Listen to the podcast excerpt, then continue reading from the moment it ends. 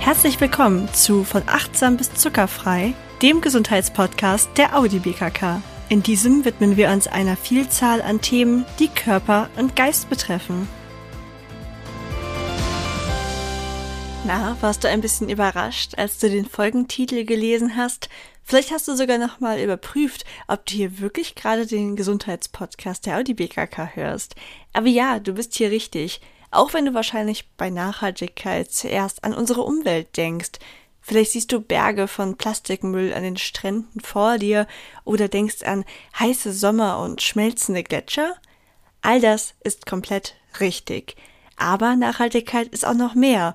Und deswegen haben wir uns heute Mariana Braune eingeladen, denn sie ist Diplompsychologin und coacht Menschen auch auf dem Weg zu Nachhaltigkeit. Denn sie sagt, Nachhaltigkeit hat viel mit unserer Gesundheit zu tun. Und bevor wir jetzt mit dem Interview mit Mariana starten, möchte ich dir auf jeden Fall noch sagen, dass es ganz normal ist, dass solche Prozesse Zeit brauchen. Sei nicht so streng mit dir. Jeder Schritt, den du machst, ist gut. Und die Zeit, die du dafür brauchst, brauchst du nun mal. Also sei milde mit dir und nun viel Spaß bei dem Interview mit Mariana. Anschließend werde ich dir noch ein paar eigene Tipps geben, aber wir hören jetzt erstmal die von Mariana. Herzlich willkommen, liebe Mariana. Ich freue mich sehr, dass du heute Zeit hast. Vielen, vielen Dank für die Einladung. Ich freue mich auch sehr, liebe Ilka. Wie ist es denn bei dir? Wie bist du zum Thema Nachhaltigkeit überhaupt gekommen? Ja, das ist ähm, eine spannende Geschichte. Ausschlaggebend war die Geburt meiner Tochter tatsächlich, das Minimädchen vor ein paar Jahren, mittlerweile schon fünfeinhalb Jahre ist es her, es ist Wahnsinn, wie die Zeit rennt. Und das war damals so, dass ich im, in der Konzernwelt unterwegs war, in der Luftfahrtbranche als Psychologin und äh, dann eben schwanger wurde, äh, in der Elternzeit war. Und dass es dann wirklich so einen Moment gab, in dem ich stillend auf dem Sofa saß, so in meinem kleinen feinen Backsteinhäuschen am Hamburger Stadtrand saß ich da, es war super schönes Wetter, äh, Hochsommer und hielt eben so mein Minimädchen in den Arm und saß da und habe mich umgeguckt. Ne, beim Stillen hat man viele Stunden Zeit, irgendwie ähm, sich mit allem Möglichen zu befassen und habe mich einfach umgeguckt und habe diesen ganzen Konsum gesehen, der in unser Leben gezogen war, weil wir Eltern geworden sind. Und habe dann ein, ein Gefühl gehabt von, das hat mir nicht nur nicht gedient, dieser ganze Konsum, sondern es hat mich auch komplett überfordert, weil ne, so Kinder haben die Angewohnheit, die wachsen sehr schnell. Und ich war nur am Räumen, machen und tun, am Aussortieren, am Flohmarkt organisieren, am neue Klamotten herbeschaffen. Und hatte eigentlich in mir nur den Wunsch, Zeit mit meinem Minimädchen, mit meiner Familie zu verbringen. Also ich wollte es einfach ruhiger haben und, und gesetzter und irgendwie mehr, mehr im Moment sein können, ohne dieses ganze Zeugs. Und das fing, also das war so der Moment, in dem ich anfing, mich mit, mit dem Thema Minimalismus, Nachhaltigkeit zu beschäftigen. Fiel dann ähm, damals das äh, Buch von Bea Johnson, Zero Waste Home, in die Hände. Das habe ich durchgesuchtet und dann war es um mich geschehen und dann ja, habe ich einfach unser Leben umgestellt. Und das wiederum hatte dann so viele tolle positive Nebeneffekte. Ne? Wir hatten wirklich mehr Zeit, wir haben entlang unserer Werte gelebt. Unser Leben wurde einfacher, viel, viel schöner, also ästhetischer wirklich, weil Nachhaltigkeit einzog. Ne? Es ist halt einfach wunder, wunderschön, nachhaltige Produkte zu verwenden. Ja, und dann war das alles so, so großartig, dass ich mich gefragt habe, warum leben eigentlich so wenig Menschen danach, wenn das doch so, so toll ist und einfach auch so einen wahnsinnig tollen Effekt hat ne, auf das Leben unserer Kinder, auf unsere Welt, äh, für uns selbst. Und dann habe ich angefangen, das nach außen zu tragen. Und das ist so ähm, die Story in a nutshell, wenn man so möchte. Super schön. Wie war das denn für dich? Du beschreibst jetzt ja, dass es ganz positive Gefühle eigentlich in ihr geweckt hat.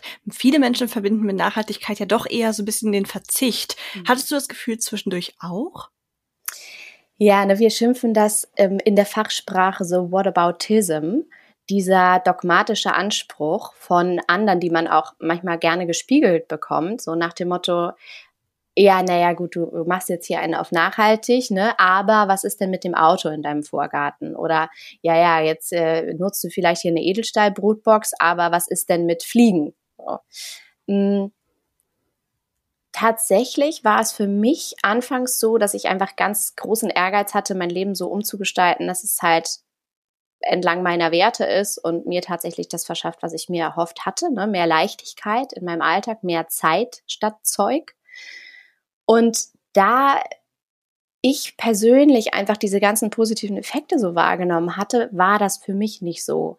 Aber später, als ich dann mit diesem Thema eben so nach draußen gegangen bin und dann gespiegelt bekommen habe, was ich gerade sagte, dann so diese Nachfragen, so ja, aber wie bringst du das denn unter einen Hut und wie geht das denn? Da bin ich dann das erste Mal damit konfrontiert worden, dass eben von außen oft dieser Anspruch auch so sehr an uns herangetragen wird ne? und dieser, dieser erhobene Zeigefinger, weshalb ich dann immer gesagt habe, es geht hier ums Inspirieren statt zu missionieren. Und es geht darum, dass niemand alles perfekt machen wird oder muss, sondern dass jeder viele tausend Millionen kleine Minischritte gehen darf und das einfach insgesamt einen wahnsinnig großen Unterschied macht. Und das für mich insgesamt dann gar nicht mehr so viel, also ne, mit dieser inneren Attitüde gar nicht mehr so viel mit Verzicht zu tun hatte, sondern eher mit, mit Freude, mit sich ausprobieren, mit Back to the Roots finden und sich trotzdem erlauben, ein in Anführungsstrichen normales Leben zu führen. Ja, also ich bin da auch zum Glück, muss ich wirklich sagen, entlang der Zeit wieder ähm, weicher geworden. Ne? Also zu sagen, und wenn ich ganz normal im Supermarkt einkaufen gehe und ähm, da auch mal plastikverpackte Produkte dabei sind, dann ist das vollkommen in Ordnung, weil das Leben darf leicht sein, ich bin auch nur ein Mensch. Und so, genau, und so, glaube ich, darf da jeder einfach seinen Mittelweg finden. Also, ne, wie viel ist Verzicht, was ist zu doll, was ist irgendwie noch cool. Ja, aber ich persönlich, um die Frage final zu beantworten, habe das, hab das nicht so sehr so empfunden, muss ich sagen. Nee. Das ist doch schön. Ich glaube, das ist ganz oft so, dass man, wenn man vielleicht auch ein Umfeld hat, wo es eher weniger Leute betrifft, die dann doch so ein bisschen dagegen powern, aber es wird leichter, wenn man dabei bleibt, könnte ich mir vorstellen, weil man ja so seinem Standpunkt einfach treu bleibt. Ja. Und wie du sagst, dieser Whataboutism, den kennt man ja aus vielen Bereichen. Also ja. ich glaube, es gibt aus diesen Spruch, ich weiß nicht, ob ich ihn jetzt richtig zitiere, aber so in diese Richtung, lieber Milliarden Menschen, die es gut machen, als Millionen, die es perfekt machen. Ja. Das war schon immer mein Grundsatz bei allem und ich glaube, das ist auch der gesündeste. Was meinst du?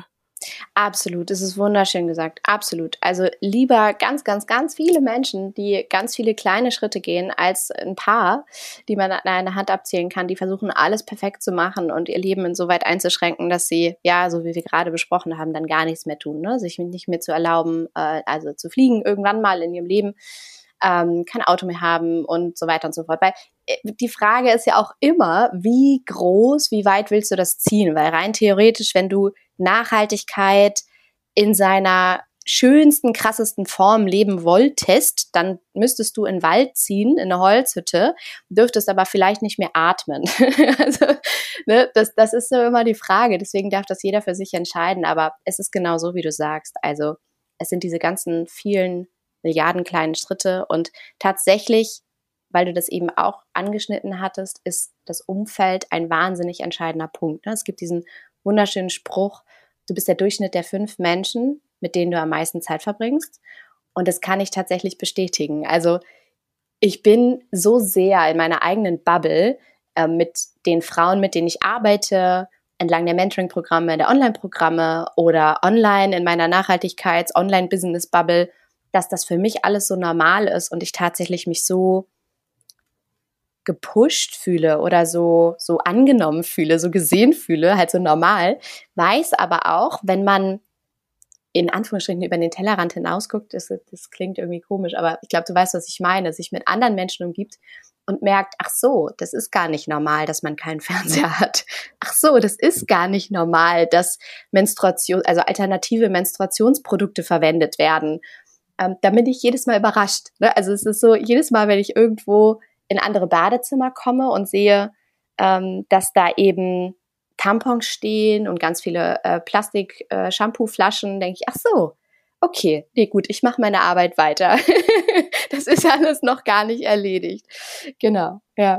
Ja, das kann ich verstehen. Ich bin da auch in meinem Bereich ganz oft in einer Bubble und der Ausbruch, der holt dann manchmal sehr hart in die Realität zurück. Oh ja, ja, ja. Und gleichzeitig ist es so schön, finde ich. Ja, total, auf jeden Fall. Was ich bei dir so super spannend finde, ist, dass du ja eben nicht nur die bist, die uns Tipps gibt, wie man ein nachhaltigeres Leben gestalten kann, sondern du bist ja Psychologin und Coach und hast dadurch nochmal so einen ganz anderen Ansatz, der, finde ich, in einen Gesundheitspodcast einfach perfekt hineinpasst. Wie würdest du sagen, ist dir bewusst geworden, dass es da einen Zusammenhang gibt zwischen Gesundheit und Nachhaltigkeit? Das ist so eine wunderschöne Frage und ich glaube wirklich der wichtigste Punkt, über den wir reden sollten, weil ich festgestellt habe, erstmal an mir selbst und dann vor allem entlang der Arbeit mit diesen vielen Hunderten und irgendwann auch Tausenden Menschen, dass es eigentlich im Kern gar nicht nur unbedingt darum geht, Nachhaltigkeit zu leben, Minimalismus zu leben, sondern vor allem um das Gefühl, was wir uns versprechen zu haben, wenn wir das tun. Ne? Also es geht eigentlich gar nicht darum, dass wir jetzt wissen wollen, wie wir Stofftaschentücher verwenden oder Stoffwindeln oder weil wir es gerade davon hatten, alternative Menstruationsprodukte, sondern das ist eigentlich nur ein, ein Tool dahin, was wir uns eigentlich wünschen, nämlich vielleicht mehr Ästhetik in unserem Leben, vielleicht mehr Leichtigkeit, wahrscheinlich mehr Leichtigkeit, ein weniger. Also das erlebe ich in meiner Arbeit tagtäglich, weil äh, wir das tun, mehr Leichtigkeit, ein weniger in das Leben von Hunderten von Frauen zu bringen, indem sie Nachhaltigkeit leben, indem sie sich mit sich selbst beschäftigen und persönlich weiterentwickeln. Das heißt, da ist der Zusammenhang unfassbar groß, dass wir uns durch ein nachhaltiges Leben, ein minimalistischeres Leben mit einem weniger auf allen möglichen Ebenen, nicht nur in Form von Konsum und der Anzahl an Kleidungsstücken in unserem Kleiderschrank, sondern wirklich mit diesem weniger in unserem Leben, weniger Termine, weniger To-Dos, weniger ähm, ja, Konsum vielleicht auch in Form von Social Media und so weiter, dass wir uns davon einfach versprechen, wieder zurück zu uns zu finden. Also uns mehr mit uns zu beschäftigen, unsere innere Mitte wiederzufinden. Deswegen hat dieses Thema, das Gefühl, was damit einhergeht, unfassbar viel mit Gesundheit zu, zu tun. Eigentlich alles mit Gesundheit zu tun, weil wir uns da nur um das Thema mentale Gesundheit drehen ne? und das unfassbar wichtig ist. Und deswegen ist auch äh, mittlerweile in meiner Arbeit hat sich das sehr gewandelt. Es waren früher Programme, wo es wirklich im Kern sehr äh, strikt in Anführungsstrichen um das Thema Nachhaltigkeit ging und ich dann eben festgestellt habe, nee, eigentlich im Kern, das ist es gar nicht und dann immer mehr meine psychologische Arbeit, meine Coaching-Arbeit habe einfließen lassen. Und jetzt ist es fast umgedreht. Ne? Wir arbeiten uns immer von innen nach außen und sagen, wir fangen erstmal bei dir und deinem Mindset an, bei deiner persönlichen Weiterentwicklung. Warum möchtest du das machen?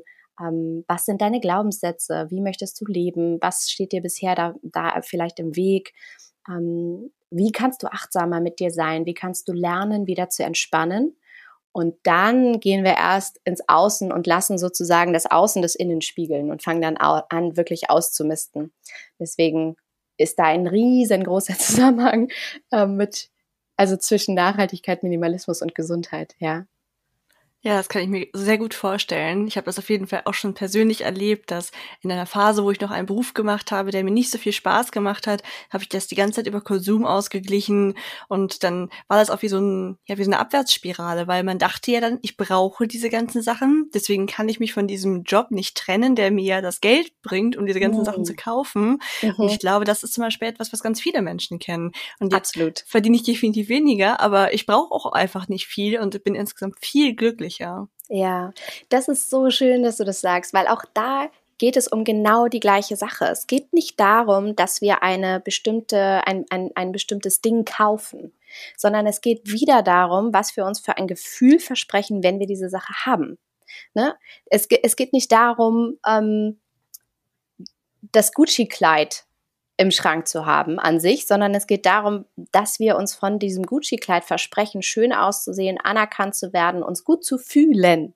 Das ist es eigentlich. Ne? Deswegen ist immer die Frage in, in Form von jeglichem Konsum eigentlich, auch dahingehend vielleicht, was wir essen.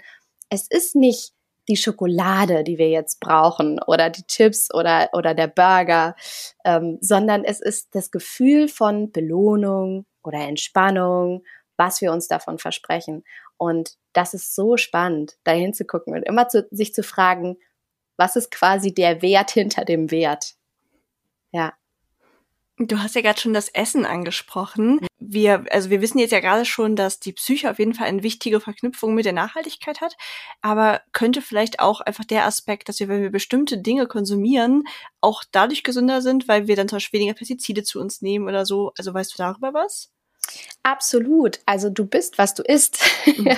das ist so schön, auch wenn man da den, diesen Faden aufnimmt vom Thema Nachhaltigkeit dass das einfach nicht aufhört. Das ist, du kommst so vom Höckchen zum Stöckchen. Das ist, jeder fängt irgendwie mit, mit einem anderen Thema an. Also die einen kommen vom Thema Ernährung zum Thema Nachhaltigkeit, weil sie anfangen, sich mit Bioprodukten zu beschäftigen, mit nachhaltiger Landwirtschaft zu beschäftigen. Gerade ehrlich gesagt meistens, wenn Kinder kommen, weil du plötzlich so wahnsinnig viel Verantwortung hast, so, so ein kleines Wunderwesen, was du im Arm hältst und, und weißt, dass alles, was du in dieses Menschlein hineintust, einfach entscheidet darüber, wie es sich entwickelt und wie gut es ihm geht und wie gesund es ist. Und so kommen einige Menschen eben über, über die Kinder, über die Ernährung zum Thema Nachhaltigkeit, andere eben über Plastik oder Einkaufsverhalten oder Konsum oder so.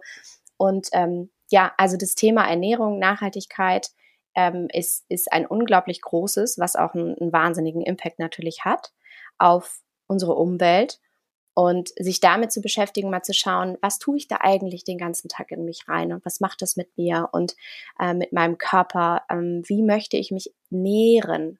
Das ist wunderschön und macht einen riesengroßen Unterschied. Also ähm, ich persönlich oder, oder wir haben ähm, saisonal, also so ab Frühling bis Herbst, eine ähm, Biokiste von einem ähm, großartigen Hof, die alles äh, mit Hand noch anbauen und ähm, da unglaublich bewusst unterwegs sind.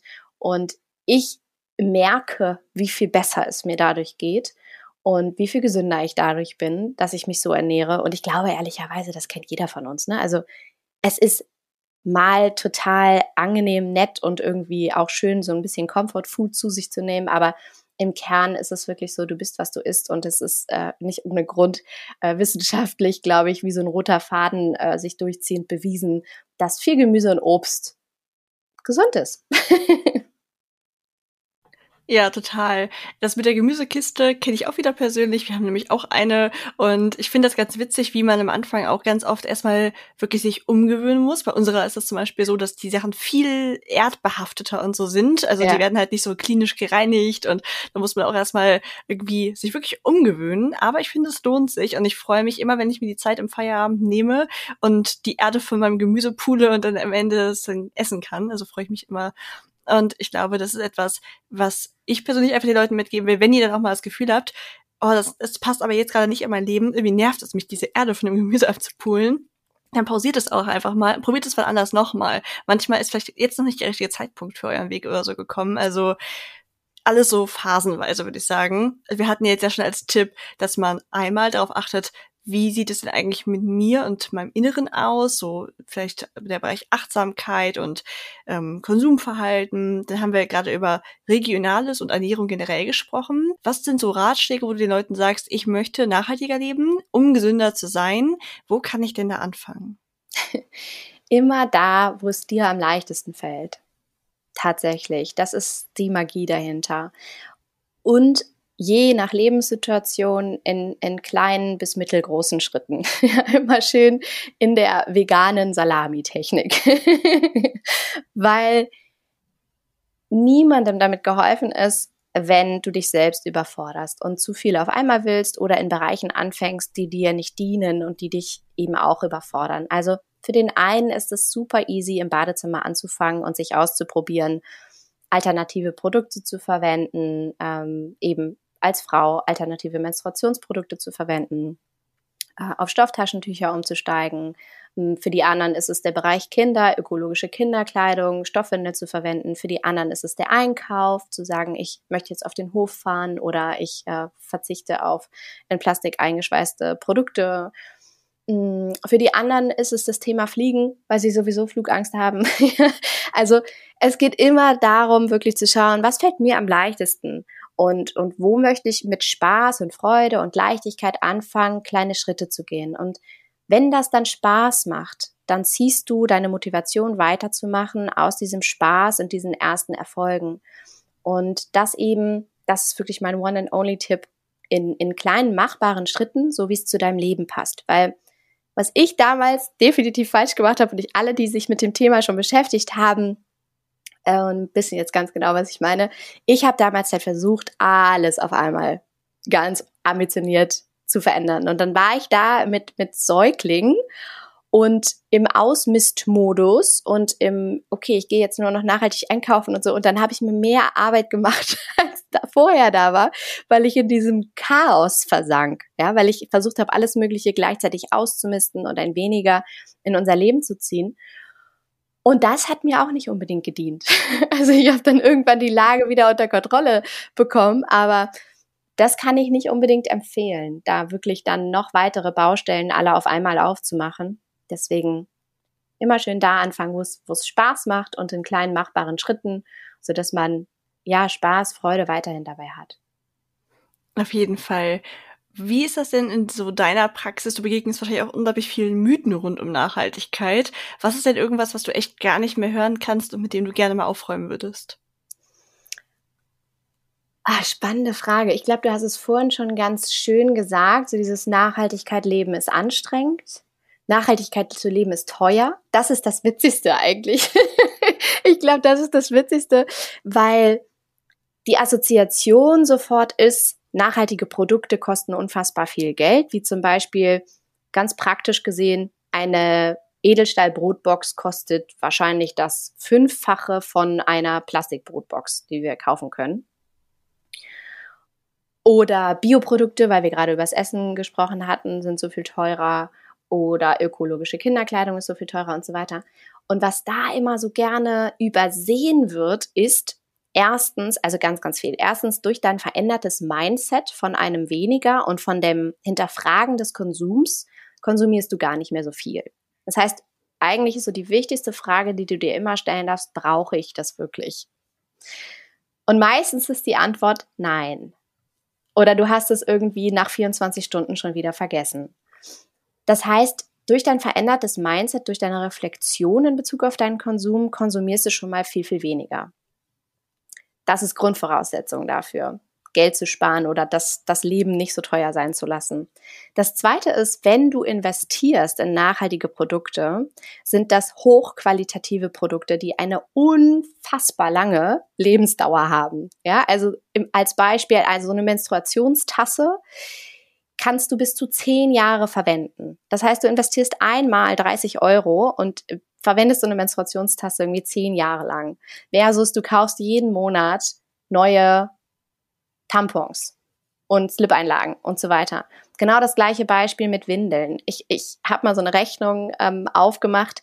Wenn du Wegwerfwindeln kaufst, dann bist du bei einer, bei einer durchschnittlichen Wickelzeit von so ein paar Jahren, bist du bei mehreren tausend Euro dabei. Versus du investierst ein paar hundert Euro in Stoffwindeln, verwendest die immer wieder, auch über mehrere Kinder hinweg, kaufst sie vielleicht sogar Secondhand, gibt's ein unfassbar, denkt man sich nicht, aber es gibt einen unfassbar großen Secondhand Stoffwindelmarkt.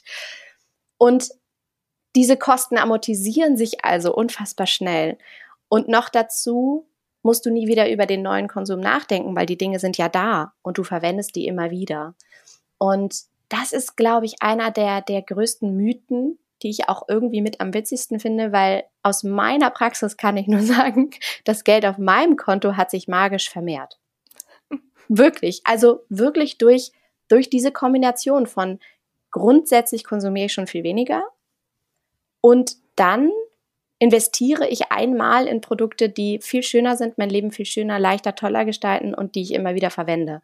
Also oder kaufe Secondhand. Das ist auch der größte Tipp überhaupt. So mein Leben besteht aus Secondhand Online-Plattformen. Ich weiß nicht, ob ich die hier nennen darf, aber ich habe mein Haus über eine solche Plattform gekauft. Ich habe meinen Staubsaugerroboter über diese Plattform gekauft. Ich habe gerade zwei Paar Schuhe für, für den Frühling und Sommer über diese Plattform gekauft. Also ich könnte, glaube ich, noch 30 Stunden darüber weiter reden, aber um es kurz zu machen, glaube ich, und auf den Punkt zu bringen, das, das ist einer der größten Mythen, die mir immer Spaß machen zu widerlegen mit dem, was ich gerade auch schon nannte. Ja, auch das kann ich wieder persönlich total bestätigen. Ich hatte da mal so einen augenöffnenden Moment, als ich früher, wie man es ja wahrscheinlich ganz oft gemacht hat, so mit seinen Mädels auf Schnäppchentour war und Prozente, Prozente, Prozente. Ja. Und irgendwann kam ich dann wieder und wollte meinem Freund erzählen, was ich alles gespart habe, weil ich doch mhm. so viele Prozente abgestaubt habe. Ja. Und da hat er gesagt, ja, aber du hast doch Geld ausgegeben. Du hast mehr ausgegeben, als wenn du einfach nichts gekauft hättest. Ja. Und in meinem Kopf war das irgendwie so ein, so ein Öffner, weil ich gedacht habe, stimmt, natürlich habe ich nicht gespart, weil da Prozente waren. Ja. Und hätte das jetzt mehr gekostet und wäre nachhaltiger gewesen, hätte ich vielleicht nochmal drüber nachgedacht, hätte nur ein Teil gekauft, insgesamt weniger gezahlt. Aber es wären Sachen gewesen, die ich am wenigstens auch getragen hätte und die nicht, weil sie einfach nur billig waren und mir gar nicht so gut gefallen, am Ende in der Ecke gelandet wären. Also ich glaube, Absolut. wenn man damit erstmal anfängt, ich würde mich auch sehr wundern, wenn man am Ende nicht Geld spart. Also ja. kann ich dir nur zustimmen. Diesen Mythos können wir sehr gerne abräumen. sehr gut, hiermit erledigt. Großartig, ja. Ja, vielen Dank schon mal für alles, was du heute mit uns geteilt hast. Hast du noch irgendeine Sache, wo du sagst, das ist noch ein Ding, das möchtest du unbedingt noch hier loswerden? Ich glaube, das Beste, was wir tun können, jetzt gerade auch in diesen globalen, wilden Zeiten, ist auf uns zu schauen und wirklich es uns selbst gut gehen zu lassen, also innerlich aufgeräumt zu sein, uns mit unserem, unserer persönlichen Weiterentwicklung zu beschäftigen, zu schauen, was sind Tools, die dazu führen, dass wir bei uns bleiben, dass wir schauen, wie können wir einen Beitrag leisten, wie können wir uns in die Gesellschaft einbringen, wie können wir dazu beitragen, dass wir ein weniger in unser Leben ziehen, falls wir uns überfordert und angespannt fühlen sodass wir bei uns bleiben, entspannter bleiben und dafür eben einen, einen viel größeren gesamtgesellschaftlichen Beitrag leisten können, als wenn wir ins flirrige Außen übergehen, im Konsum bleiben und, und unbewusst leben tatsächlich. Also zu schauen, wie kann ich dieses Selbstbewusstsein, ne, das Bewusstsein für sich selbst zu stärken. Ich, ich glaube, das liegt mir gerade jetzt in den aktuellen Zeiten unfassbar am Herzen, da wirklich zu schauen, und damit machen wir den Bogen rund quasi. Es geht vielleicht gar nicht so sehr nur in Anführungsstrichen um das Thema Nachhaltigkeit, sondern das Gefühl, was sich dahinter verbirgt, was wir uns versprechen, wenn wir das leben und dahin zu schauen und zu gucken, wer bin ich? Und wenn ja, wie viele, ist, glaube ich, unfassbar wertvoll. Und da ähm, ja, wünsche ich allen, die jetzt zuhören, unfassbar viel, viel Spaß dabei, da mal hinzugucken und in die Reflexion, in die Wahrnehmung zu kommen. Ja. Das war das Interview mit Mariana und ich finde immer wieder spannend, welche Verknüpfungen es zwischen Nachhaltigkeit und Gesundheit gibt. Das hat euch ja Mariana eben erzählt und ich habe es ja mit meiner eigenen Erfahrung einfach nochmal bestätigt. Zum Schluss möchte ich Ihre Tipps nochmal zusammenfassen und teilweise durch weitere ergänzen, die einfach in der Kürze der Zeit hinten runtergefallen sind. Da hätten wir zum Beispiel die Mode. Da hat sie ja selbst schon gesagt, dass Secondhand-Mode eine super Alternative ist, weil man Ressourcen komplett spart. Also wenn ich Fair Fashion kaufe, ist das teurer und es müssen ja trotzdem neue Ressourcen gewonnen werden. Deswegen ist Secondhand kaufen auf jeden Fall super, nicht nur bei Kleidung. In der Küche sprach sie ja schon die wiederverwendbaren Edelstahldosen an.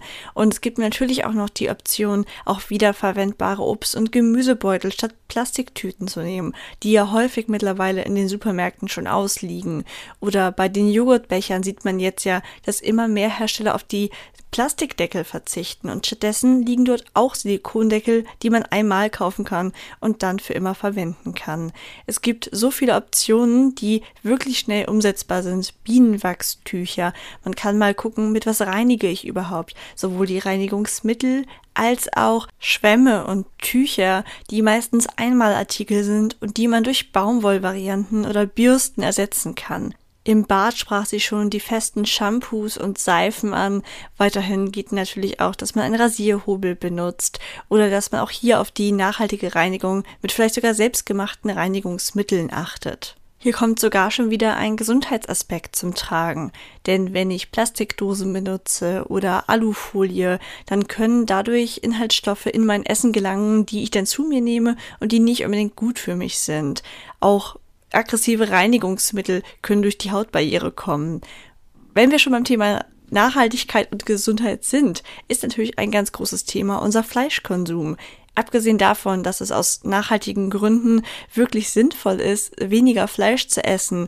Man muss ja gar nicht ganz aufhören gleich. Vielleicht reicht es euch ja schon, wenn ihr einfach nur einmal die Woche achtsamer Fleisch esst. Das hat auch gleich den Vorteil, dass ein niedrigerer Fleischkonsum wesentlich gesünder ist, denn wir essen im Durchschnitt viel zu viel Fleisch. Besonders rotes Fleisch sollte möglichst seltener auf dem Speiseplan stehen.